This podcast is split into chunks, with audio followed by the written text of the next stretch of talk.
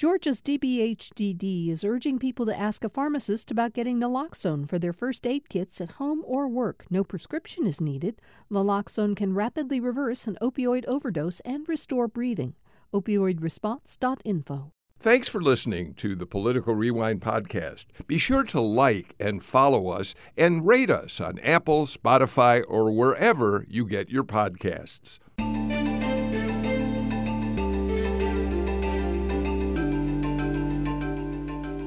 Welcome to another edition of Political Rewind. I'm Bill Nigut. Lots to talk about again today as early voting continues. We are moving toward the final day of voting which is also called Election Day.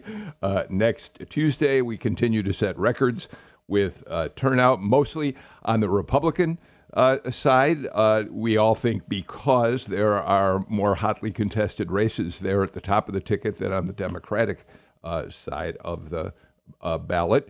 Um, but we have a lot to talk about about state elections, and we're going to take a look at what's happening in other states where primaries were held yesterday um, and, and have some uh, relationship to what's going on here in Georgia. So let's get right to it. Uh, it's Wednesday. Greg Bluestein, political reporter for the Atlanta Journal Constitution, author of Flipped, and now a uh, an analyst, political analyst for uh, NBC uh, News on their various platforms. Greg Bluestein, how are you doing? This is an exciting time for political journalists. It really is. Um, six days left. I was on the campaign trail all day yesterday. I'll be today is more of a writing day, and tomorrow I'll be back at it, going uh, to Southeast Georgia, and we expect a pretty big announcement in terms of the, the economic development world on Friday down in Savannah. So I'll be there for that as well. Are we talking about auto, perhaps an auto plant, Hyundai? Perhaps an auto plant that has graced the AJC's front pages, so it's not like it's a secret, but it's uh, 8,500 yeah. uh, job development uh, that is expected to be announced on Friday. Uh, that's yeah. Well, we're going to talk a little bit about the power of incumbency just a minute from now, but uh, let me introduce the rest of the panel uh, before we do that. Uh, State Senator Kim Jackson, whose uh, district is uh, centered in Stone Mountain, is back with us. A Democratic State Senator and an Episcopal priest whose uh, ministry is in the homeless uh, community, which we always like to point out, Kim, because it's frankly just such a wonderful uh, way to serve in uh, in your community. How are you doing? I'm doing great. Thanks so much for having me, Bill. I'm glad to be here. Sure. Edward Lindsey is with us. Um, Edward is a former um, member of the state house, longtime member of the state house from uh, uh, Buckhead, uh, city of Atlanta, and now is uh, a partner and runs the Georgia Government Affairs uh, section of Dentons, Edward, the world's largest law firm. I'm glad you're back. We haven't talked to you for a while. I'm really glad you're back. Always delightful to be here. Thanks. Thanks so much. And Claire Sanders uh, is back with us uh, too. Uh, Claire is a, uh, a, senior lecturer in political science and uh, public policy at uh, Georgia College State University in Milledgeville. Uh, Claire, we were talking before the show about the fact it's getting hot all over the state, but you're down there in South Georgia where things really heat up. Yes, we were talking about um, the recreation baseball games are really a lot hotter this week than they were last week. So we're spending all of our nights at the ball field these days. Uh, yeah. You know, uh, Lindsey and I, our children are grown and out of the house. We went through all that, but you and Greg Bluestein, you're still you're still out there cheering your younger children on right now in baseball. And I think back to those days and I wish I could say I envy you, but I'm glad you have them behind me. All right, let's get right down to serious business. Um, Greg, we have talked on this show about the power of incumbency and how Brian Kemp has effectively used it in his campaign for reelection. I think it was Mel Brooks in The Producers who uh, had a great line in which he said, It's good to be the king. and in Brian Kemp's case, it is good to be the governor. Uh, just this week, he, he announced a distribution of some $415 million in federal COVID relief money. It was initially set to go out at the beginning of the year They held it back. It's now the week before the primary election, and there's a lot of money going out to a lot of organizations from the governor. Greg? Yeah, as you said, more than $400 million. And look, I mean, it's, it, to me, it's another example of how the governor is using every lever of power he possibly can. And this goes back, and we talked about on this show, um, to judicial appointments that are aimed at, uh, uh, you know, energizing conservatives, to, of course, the legislative session, to economic development deals. Um, and, and now, you know, we're, we're heading to the closing days of this race. On Friday, he's set to announce the biggest economic development project in Georgia history. And on Monday, he's going to be campaigning with Donald Trump's vice president, Mike Pence, right? So these are all going for the jugular. He does not want um, any option, any sort of avenue for David Perdue to force a runoff. He's doing everything he can to get to that 50% plus one mark because he knows better than anyone else what it's like to uh, come in second place and go into the runoff uh, with Donald Trump's endorsement because he, of course, had that to his advantage back in 2018 doing the runoff against Lieutenant Governor Casey Cagle. Uh, Kim, I want to talk in a minute about the fact that there are some really good organizations getting uh, this money, and, and we should point that out. But we should also uh, point out that uh, it's only apparently at the very, very end of the news release, according to the articles I've read. I never saw the news release myself, that the governor's office mentions, oh, by the way, this is money from the federal government. And of course, we know that every Republican in the Georgia congressional delegation voted against distributing funds, uh, COVID relief funds, when the bill uh, came up for passage. So this was this is a largesse that Democrats were able to provide here in Georgia uh, and other states across the country. Yeah, that's right. We have to be really mindful of the fact that Republicans in Georgia, especially, tried to stop this money. Um, and we also need to note that this money was supposed to be released in January. Um, so our governor waited four months to release these funds that are really crucial and really important. You know, one of the organizations that this money goes to deals directly with people who are experiencing homelessness. It's trying to prevent people from going into homelessness. So this is four months of money that could have been gone that could have gone out to help make sure that there weren't more people living on the streets or to help get people off the streets. And the governor delayed that money in order to have this great big splash of democratic money that we passed down to him. Uh, so we, we just need to be mindful of all of the different components of this, the ways that he's using money that Republicans didn't endorse um, to celebrate his campaign, and then the ways that he delayed it um, that actually hurts Georgians. Edward, the uh, governor's office would say they set up a, a process for they deciding did. where the money went. They had a committee that looked at all of this. So, I mean, they have a rationale for yeah, why did. this comes when it does. Nevertheless, the timing is fortuitous at the least. there, um, it, it, it is fortuitous um, when you're the governor and a lot of good things are happening uh, during your administration. Uh, but like before an election, uh, of course, uh, you're going to use, utilize the power of the incumbency. But the fact of the matter is, there are a lot of things that are going. And getting back to Kim's point and, and also your point, is that the governor did. Uh, yes, this is money that came from the federal government, and there's a, quite frankly another huge package of money that's coming uh, from the federal government uh, as well, uh, another 2.4 billion dollars under the ARPA funds. Uh, the question is whether or not the governor is utilizing that money wisely. Uh, and uh, in Georgia's case, I think there's a good argument, quite frankly, that, that he has. Uh, he set up three separate committees. Uh, he didn't just uh, rely upon his own staff, but he relied upon three separate committees to look at some critical areas of need in Georgia. And he's been very careful in terms of, of giving that money out to make sure it goes to places that are worthy. Um, but you know, I mean, the fact of the matter is, he he is in the closing days of the campaign, hitting all cylinders uh, with various constituencies uh, in the Republican primary coming up. Uh, with the business community, he's obviously got economic development with the social conservatives. He's signing some bills that the social conservatives are, are very excited about.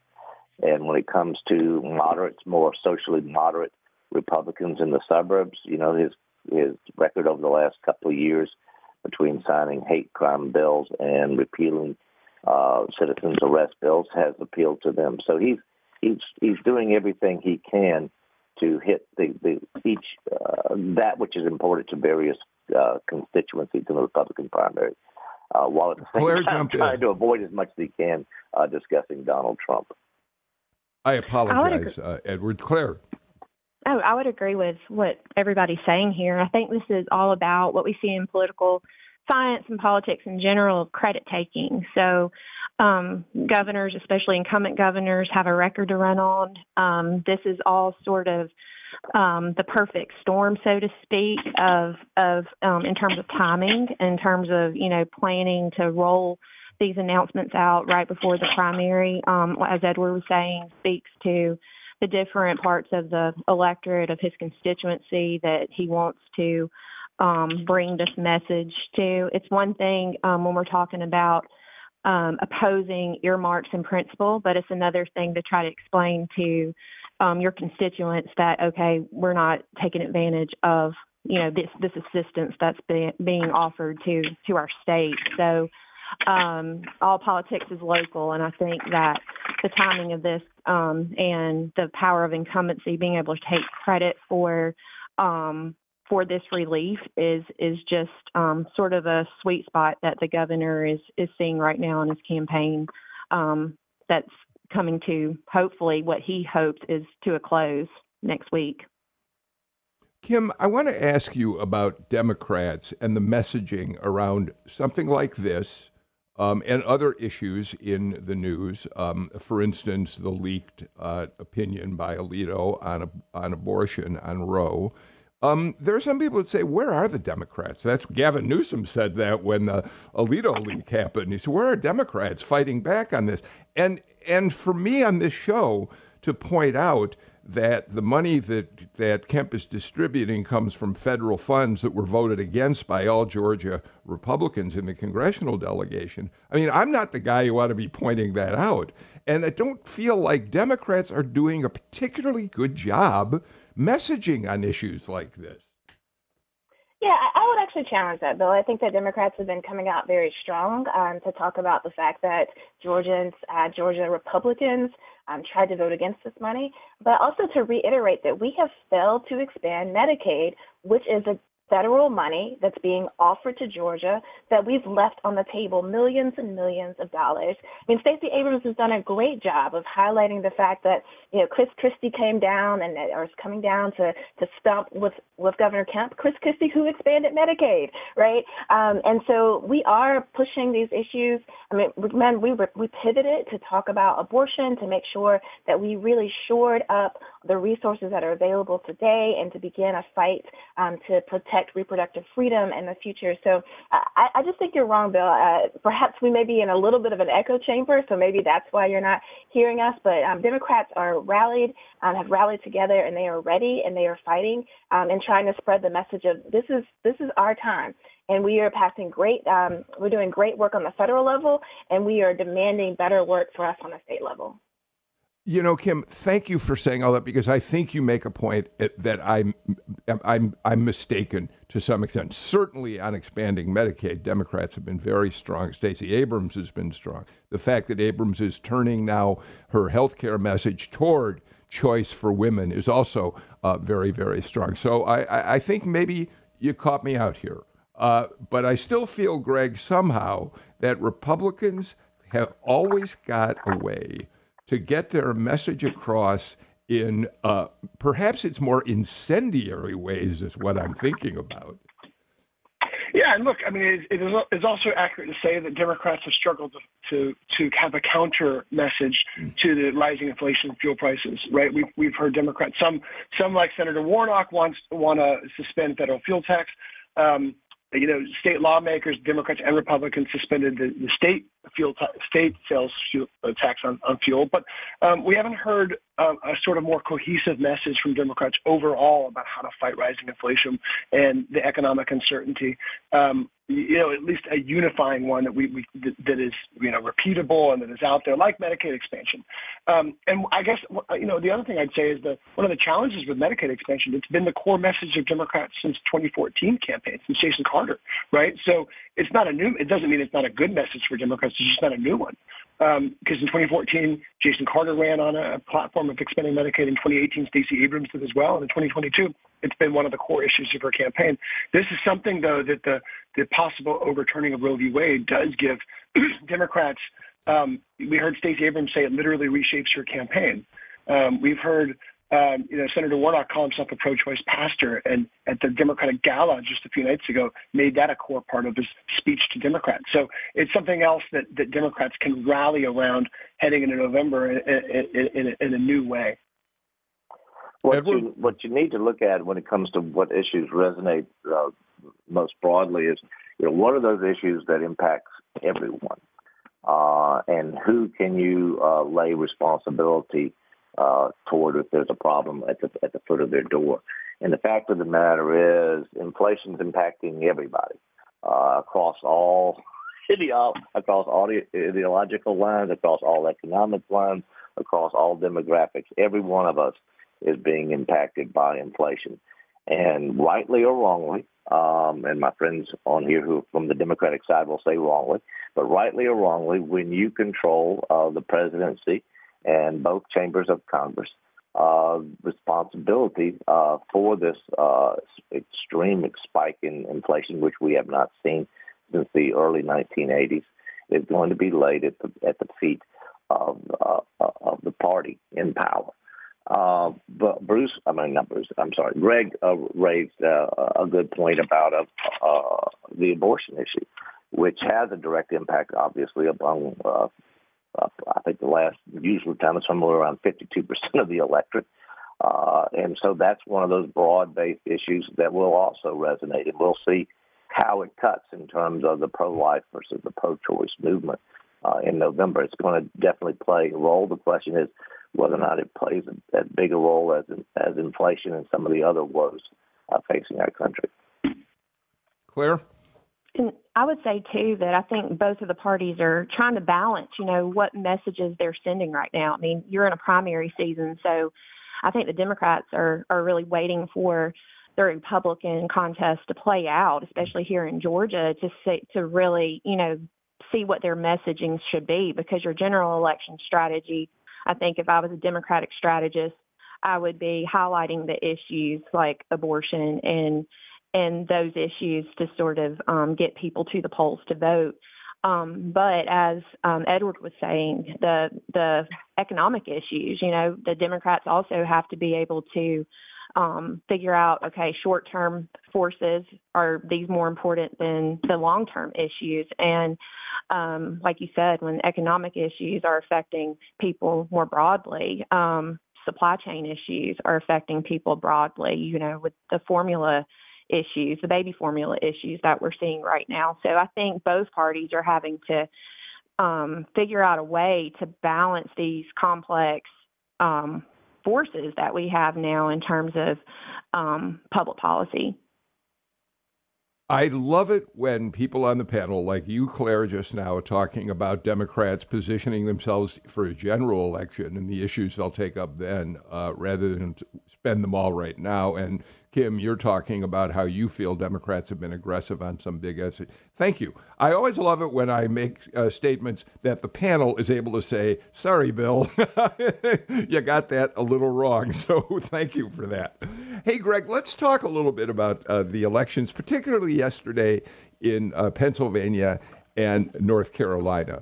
Um, and, and, we should do that because, of course, Greg, we know there were some uh, candidates strongly backed by Donald Trump in those races. And it's understandable if the people on the Republican ballot here in Georgia are looking over their shoulder at those races to wonder what Trump's power continues to be. Is he still strong? So, with that in mind, uh, we should say uh, that uh, Mehmet Oz, who he is endorsed for U.S. Senate, the Republican nomination in Pennsylvania, is in a very tight race today still with uh, David McCormick. Uh, it's I think it's like a couple of thousand votes separating them. There are still many absentee votes that need to be counted out there. So it's hard to know what Trump's in, impact will be on that race quite yet, right, Greg? Yeah, and should we should we make a point that um, that in this case it's okay to, to, to count ballots um, after the election day?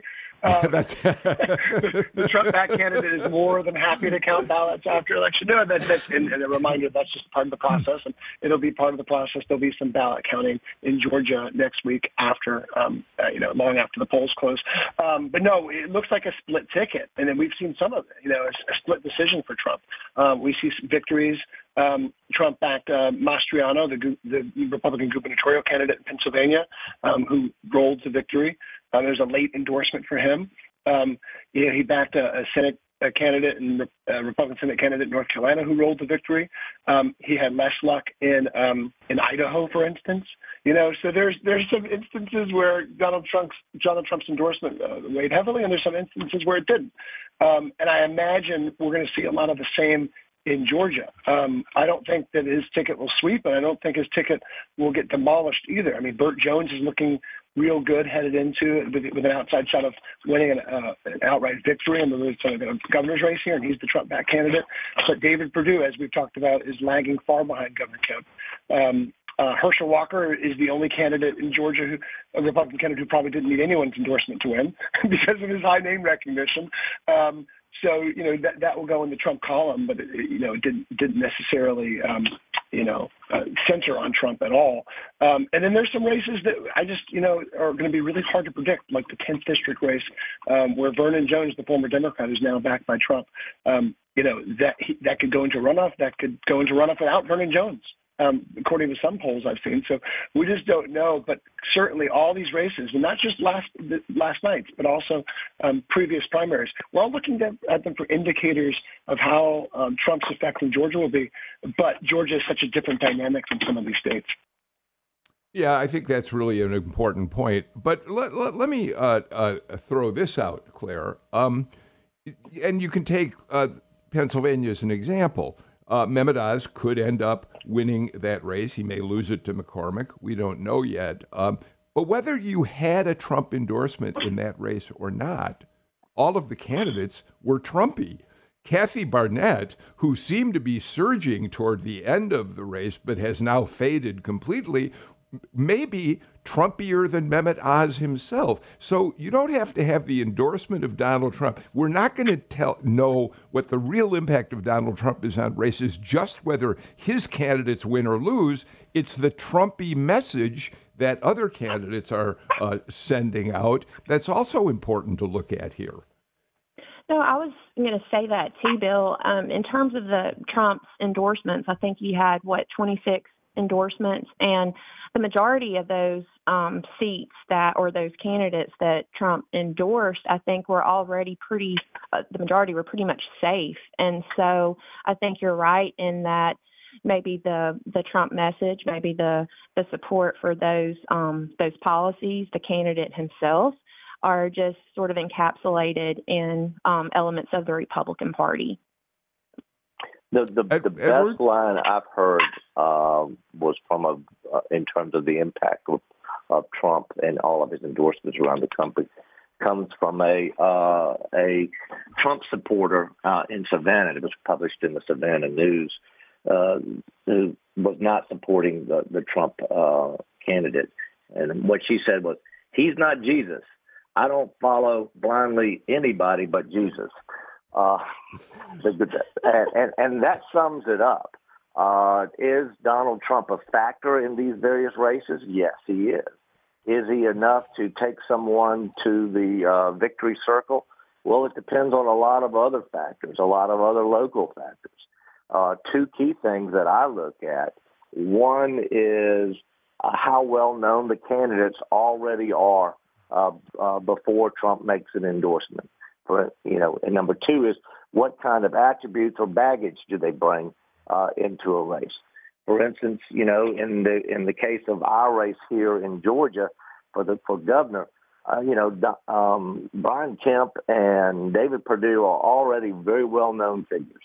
So while Trump may have a, a small impact on that, he's not going to have as great an impact as he is on some of these down ballot races that Greg was alluding to. The second, and and you know, and that also goes with someone like Herschel Walker. Uh, you know, I You know, he's already a, a rock star among a lot of the electorate in Georgia, particularly among Republican electorate in Georgia. And I'm not sure whether or not Trump had any impact really in terms of his endorsement. Probably in terms of Georgia, so you know this is a Georgia uh, program. The, the race I, I would look at most closely is the race in um, in Idaho, where the incumbent governor, who had a, mm. a strong conservative record among Republicans, was nevertheless uh, not endorsed by Trump. Instead, uh, the lieutenant governor was, and he won rather handily in that race. I think that that's something that, that a lot of folks should look at when it comes to what's the likely outcome here in Georgia.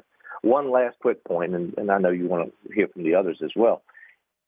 For Trump, it's it's not ideology in many situations. It's it's personal loyalty. Uh, you know, you spoke of uh, several other candidates in the Pennsylvania race, you know, being more Trumpy than than the than Dr. Oz. Well, the fact of the matter is, Dr. Oz has shown greater personal fealty uh, toward Trump than the other ones. And so, for in many situations, for, for Donald Trump, it's not so much ideology; it's it's it's personal loyalty, and that's what got Kemp in trouble. Can anybody really seriously think that that he's a RINO? Uh, no. Uh, but the fact of the matter is, he didn't show total fealty to Donald Trump, and that's why uh, Donald Trump is going after him. Kim, last comments before we have to take a break. Yeah, I think for me, this question is how is this going to play out in the general? Uh, so if people play strongly to the Trump, uh, the Trump kind of ideology. Is the electorate, is the electorate um, going to go for that, right? Will Georgia Republicans rally around really Trumpy candidates? And I don't know. I think the, the question is still out on that. And so that's what I'm curious about. I, I'm very aware that as more people learn about who Herschel Walker is, particularly his his past background around his lies about his businesses, around his relationships with women and the ways that he's been abusive, that people are having some more questions. Uh, and so I, I just look forward to seeing how this plays out in the general. The primary doesn't, for, for Democrats, the primary doesn't kind of matter right now. Um, Greg, I do want to say one more thing or ask you one more thing before we get to this break. Um, for me, this isn't just about like a scorecard. Where does Trump win? Where does he lose? It's not just as reductive as that. It's about how long will the Trump grip remain the force in the Republican Party nationally? Because as long as he is the dominant force, the likelihood of our getting back to civil politics is virtually nil. So I think it's a bigger concern than just the scorecard. Yes, he won here. No, he didn't win there, right? Yeah, Bill, and that's why the governor's race is so fascinating here, and that's why it's so closely watched. Because you mentioned how in so many other races, candidates are just trying to out Trump each other. The 10th district race in Georgia is a great example of that. The governor's race is not right because Brian Kemp is not mentioning Donald Trump's name, only when asked, right? And he'll, he'll say, "I'll never say a bad word about him or his administration." Um, but he is not running to, uh, as a Trump Republican. He is not running on a MAGA brand. He is not praising the, the president, the former president, left and right. Um, he is he's running on his own record, and and that's what makes um, the Georgia governor's race so distinct from some of these other Trump-fueled contests around the nation. All right, let's do this. Let's go to our first break of the show and come back with more on today's political rewind.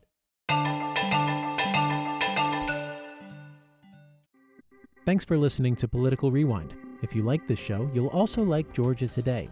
It's a daily podcast from GPB News, bringing you compelling stories and in depth reporting that you won't hear anywhere else. Join me, Peter Biello, for this quick and convenient way to get the best of GPB News' extensive coverage of the topics that matter to you, delivered directly to your device every weekday afternoon.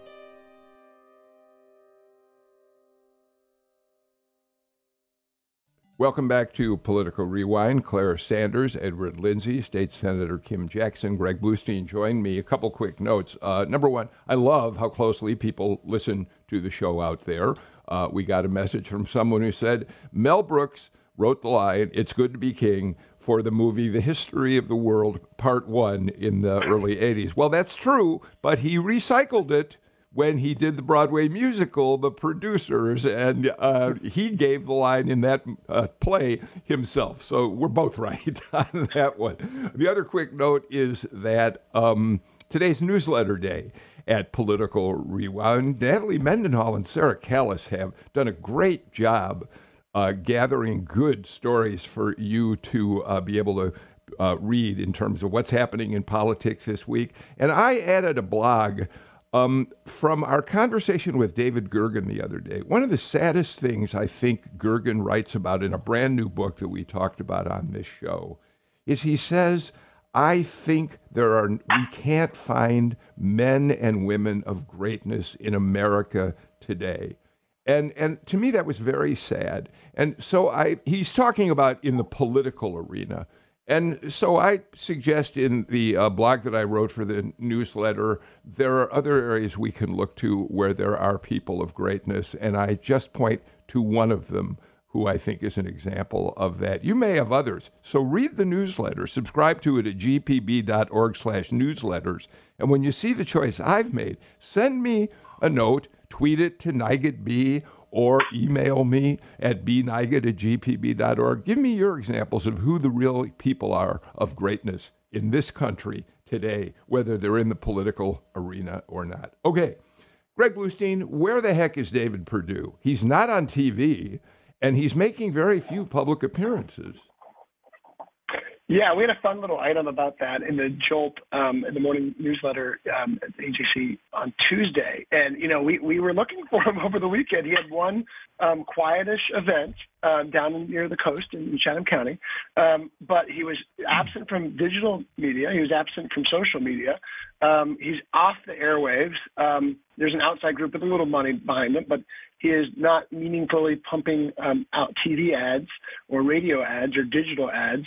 Um, and his campaign has gone somewhat quiet. Uh, shortly after we posted that he only had three events um, lined up for the week, his, his campaign added about four or five or six more. Um, so now he has some more events, but most of them are, are kind of piggybacking off of existing um, Republican gatherings around the state. Um, and it, I think it speaks to just the challenges he's facing. Um, that, and meanwhile, the governor, who's in pole position right now, um, he's he's uh, scheduled something like 16 events. Um, so he's putting his foot on the gas right now with a bunch of events, bunch of announcements. There's still um, official announcements such as the Hyundai deal that we talked about earlier that will probably be announced, scheduled to be announced on Friday. Um, and and Perdue um, is not countering with his own forceful, aggressive um, response right now.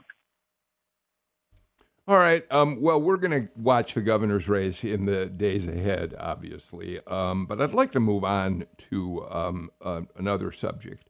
Um, uh, uh, Kim Jackson, I'd, I'd, like to start with you on this one. Um, President Biden went to Buffalo yesterday uh, to offer his condolences to the to the families and friends of those who lost uh, uh, loved ones, the ten people murdered in that horrific hate crime uh, in the Buffalo supermarket. And he made a powerful uh, statement about hate will not prevail. He called out white supremacy. He called out racism uh, specifically. Um, give us your take on all of this. Let's let's talk about this just a little bit here. Yeah, I was really grateful to hear the president be so clear and unequivocating about uh, the importance of stamping out white supremacy in our nation. Um, you know, this has been as an African American watching um, the scenes from Buffalo and and thinking about um, what it means to be targeted because of race still in 2022. Um, it's heartbreaking and um, and really not, I think, even the America that my grandparents dreamed of for me. Uh, and so I'm really grateful for a president who's standing up and, and calling for us to to make some changes. Um, but I, I, really am looking forward to and hoping to hear from um, some conservatives who will speak up and denounce behavior as well, who will stand up and denounce the ideologies that were behind this attack. Um, you know, President Biden speaking is great, but what we need to hear is more white men who are conservatives, um, who may more re- better relate to the type of people who are attracted to these ideologies. We need to hear them stand up and speak out against it.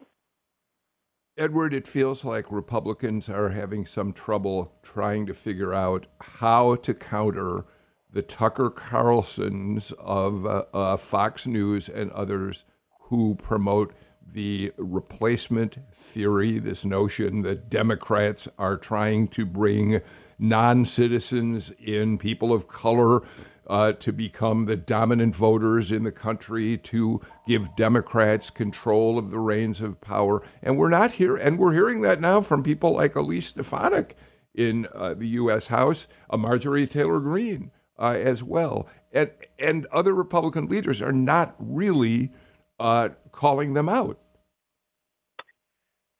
Well, well, many of us are calling them out. Um, let me make sure that, that you do understand that, and to sort of echo what um, what was said a moment ago by Kim is that this is not an ideological issue. This is an issue of of going after hate. Um, from a personal standpoint, I remember the hubris of my graduating class, which you know I started off in a fully segregated school system kindergarten and graduated in a fully integrated uh, class from high school. And I do remember the hubris that we had uh, across the racial lines, and we, we thought we were going to be the generation to put an end to this. Uh, that we were going to be the last generation that we had to look back upon our parents and say, "Okay, we love you, but you were wrong," uh, and we're going to make a better world, and, and our children are going to enter into a better world. I think in many respects they have. Our children have but the incidents in Buffalo, as well as the incidents in Pittsburgh and, and unfortunately numerous, too many other numerous places around the country to mention, tells us that we are still far short of that dream that Martin Luther King mentioned. And, and I think the, the way to respond to that, uh, whether it be any type of personality that's a, or politician that's espousing it, is to say no, uh, that, uh, that we have some differences in our society uh, we have some ideological differences on how to get to a better world, uh, what's the best pathway. But uh, uh when it comes to marginalizing people, uh, taking away their full humanity uh, in the way that this very sick young man did, and too many other sick people do as well, is is we got to stand together. Uh, and uh, we got to sometimes listen to our priest, uh, like mm. him, who articulated it so well. Claire? Yes, yes. I think the the parties, the we all have a responsibility, and yes, we have our policy differences, but we should all be united in condemning this this tragedy. Just that's far too common, um, and I'm at a loss for words to even, you know, I don't won't even try to attempt to put it into words. Um, um, in terms of the grief and, and sorrow that um, that our nation, uh, that that community is feeling right now. But in in terms of politics, I found it interesting that the president um, sort of put at the forefront this sort of conversation starter about where we are, and he brought up like replacement ideology, um, and then sort of um, another point, but sort of in the background was um, sort of policy, you know, in terms of okay, well, there may be some executive action taken in regards to things like um, gun control, but um, he even acknowledged that that wasn't really going to be a reality in terms of any sort of major policy changes. So I found it interesting that um, the president's speech sort of presented um, this as sort of a national conversation to be had um, rather than focusing on specific policies that need to be addressed. Greg? Yeah, and he had to do that because he knows he doesn't have the votes in, in Congress. Um, you know, especially with the 60 vote threshold in, in the U.S. Senate, there there there has to be tremendous political will uh, to change gun laws um, if, on a federal level to, to, to, tackle some of these debates. Um, but what we are hearing, and we're hearing it in Georgia as well, is we're hearing echoes of replacement theory. We're hearing echoes of you know they're coming to you know change our values. They're coming to they you know the, the they, and um, and it's incumbent upon uh, as, as everyone here mentioned, it's incumbent upon um, lawmakers and, and figures from both parties to to call that out when they see it. Yeah, I think the other piece the other piece to note, I think that we see this in President Biden's comments, is that we are coming to recognize that this has to be a multi pronged um, process to address. So, gun control alone is not going to end mass shootings. Um, expanding access to mental health care alone will not end mass shootings. I mean, there's a whole um, multi, multiple pieces that have to be addressed including um, talking about the ways that replacement uh, theory has infiltrated the Republican Party and must be rooted out, um, but also talking about the importance of really changing hearts and helping people to see that um, we are all a part of this United States of America. We are all welcome as a part of the fabric of our nation, and uh, that that's got to be kind of something that we embrace as a nation. But I think that's what we heard mostly in Biden's speech, though, is that there just isn't one simple policy solution that is going to end mass shootings. It has to be a multi-pronged attack. You know, if if I um, may, Bill, real briefly, you know, replacement theory is the latest sick ideology uh, that is that we've seen, but but it's not new. I mean, we saw it obviously uh, uh, during the fight over slavery over 150 uh, years ago.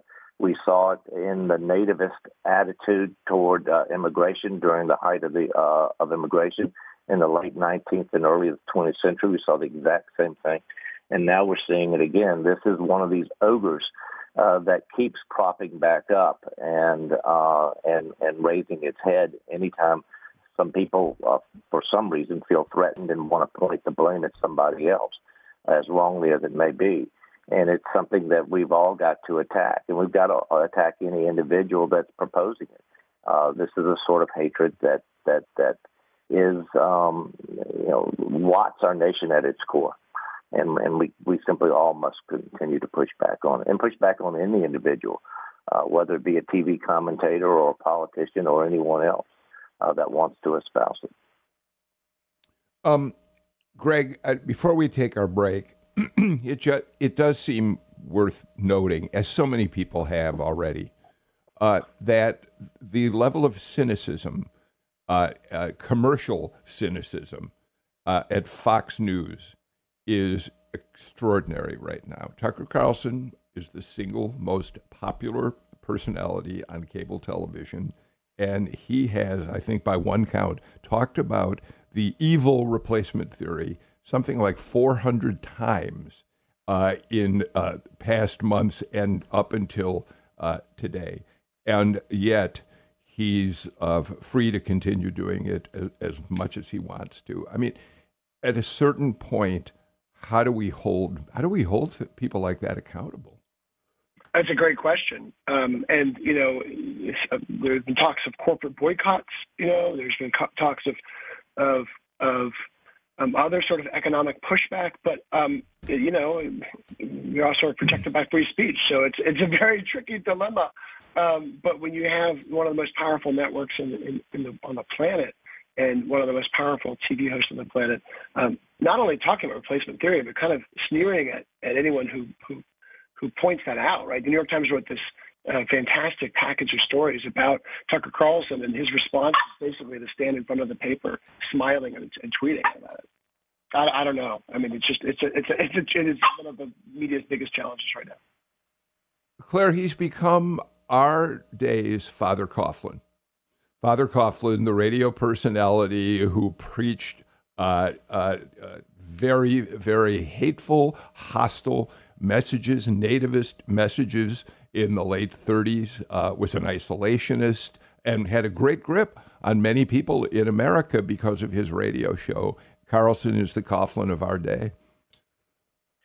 Well, again, I just I look at where we are in terms of the media, and I know Craig can speak to this better than I can in terms of um, all, um, mass communications. But I think in terms of our saturation, information, the internet. I just I know this sounds cliche, but I think we've lost, even though the internet's supposed to sort of open up information and open up access and and be better for democracy. I think we've we've lost some of our accountability um, in terms of being um, to to in how we communicate with each other and how uh, our civil our civilized nature, our um, sort of human interactions, right? So I think it's just in indicative of where we are in terms of um, just the lack of accountability that we have in um, in some aspects of journalism and some aspects of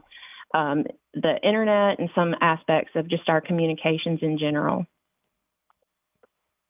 Yeah, I just want to say that um, this is this shooting let's have it. It took place about from an 18 year old. This was an 18 year old who ostensibly was educated in in local schools, um, and this is one of the reasons why I think so many people were um, very adamant about the importance of not changing our curriculum when it comes to telling the truth about our history and our past as it relates to race. Um, one of the most important, I think, fundamental key pieces of why knowing our history is helpful is it helps us to not repeat the sins of the past. And so, you know, there was a lot of people couldn't understand why we fought so hard against um, you know, bans against critical race theory, which of course it wasn't critical race, but why we fought so hard against the divisive concept bill, it was because we know that if we don't teach young people about the sins of a past, if we don't teach young people about the segregationist theologies and ideologies that we've had as a nation, that we are bound to repeat them. And so I just want to name that, that that is a part of one of the issues that we've got to wrestle with is we've got to make sure that we are providing a holistic education in history to our teachers and to our children in our schools. Kim Jackson gets final word, uh, and and appreciate those words, Kim. Before we take our final break of the show, we'll be back to wrap things up in just a minute. Greg Bluestein, uh, this is the last time we'll be uh, talking to you on Political Rewind until the day after uh, the primary election, which takes place finally next uh, Tuesday. Um, um, by the way, I want to start talking about this now. Next Wednesday, you all know out there that we do our, our, our show live at 9 in the morning and then repeated at 2 in the afternoon. Next Wednesday, we'll be doing it live both times because results may, may be coming in throughout the day on Wednesday, and we want to make sure we're on top of what's uh, happening. But Greg, what I started to uh, uh ask you is, um, so what are you going to watch most closely? Do you imagine in the days ahead? What are the stories that are of most interest to you right now? Yeah, I mean, I'll be at Brian Kemp's watch party. I, he's the story um, runoff or rout. You know, whatever the story, whatever happens in that race, I think is, is the local story, the national story. Um, you know, we'll also be closely monitoring the Herschel Walker's uh, fate. Um, you know, if it's a closer than expected uh, victory, or if it's a rout as well in that one, or if you know there's a surprise and, and he's forced into a runoff. Um, but really, you know, I'm I'm really fascinated by the Secretary of State's race and some of these other down ticket races on the Republican and Democratic side. On the Democratic side, there's so many unknowns. There's such high levels of, of uncertainty of undecided voters on, on these very important races like Lieutenant Governor and Secretary of State and labor commissioner, um, you name it. Um, and the Republican side, there's a there's a little bit more solid polling because there's just a lot more money involved in those races. Um, and I'll be looking to see, um, for instance, if Burt Jones um, can can uh, land a knockout blow and win lieutenant governor's race on the Republican side outright, um, and also these congressional uh, campaigns. Will Vernon Jones' Trump-backed campaign will he make it into a runoff? Um, you know, some of these other contests are going to be really, really interesting. Um, uh, I want to give each of you at least a moment on that. Claire, uh, pick a race or two that you think are, you're going to be most interested in watching. Well, I'm definitely interested in the governor's race and the Secretary of State race, um, just in terms on the Republican side, just because um, I'm even more interested in what the status of the Republican Party will be in terms of unity after this this primary. And so I'm looking for things like um, will Kemp be Governor Kemp be the unifying force of the Republican Party, which is a really interesting question. If you had asked that a few months ago, you know, right after the 2020 election, um, he was very divisive. So um, I'm really interested to see what the future of the Republican Party is in terms of party unity. Kim, the Democrats have not gotten as much attention because of all the races that are uh, on the Republican side, the top races uh, that are so competitive.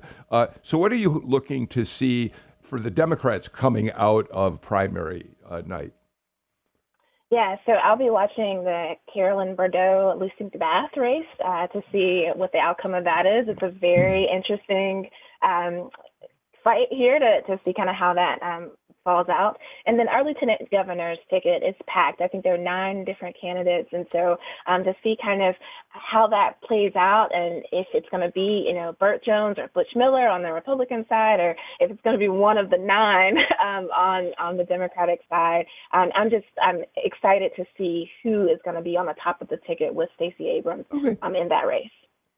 Thank you. And Edward, you get the final word as we run out of time. Yeah, um, you know, the lieutenant governor's race is going to be interesting, as as Greg alluded to it. Secretary of State's race is going to be extremely interesting because if there's one individual that has had the full wrath of uh, Donald Trump, it's Brad Raffensperger. If he makes it into a runoff, that in and of itself will be a victory for him.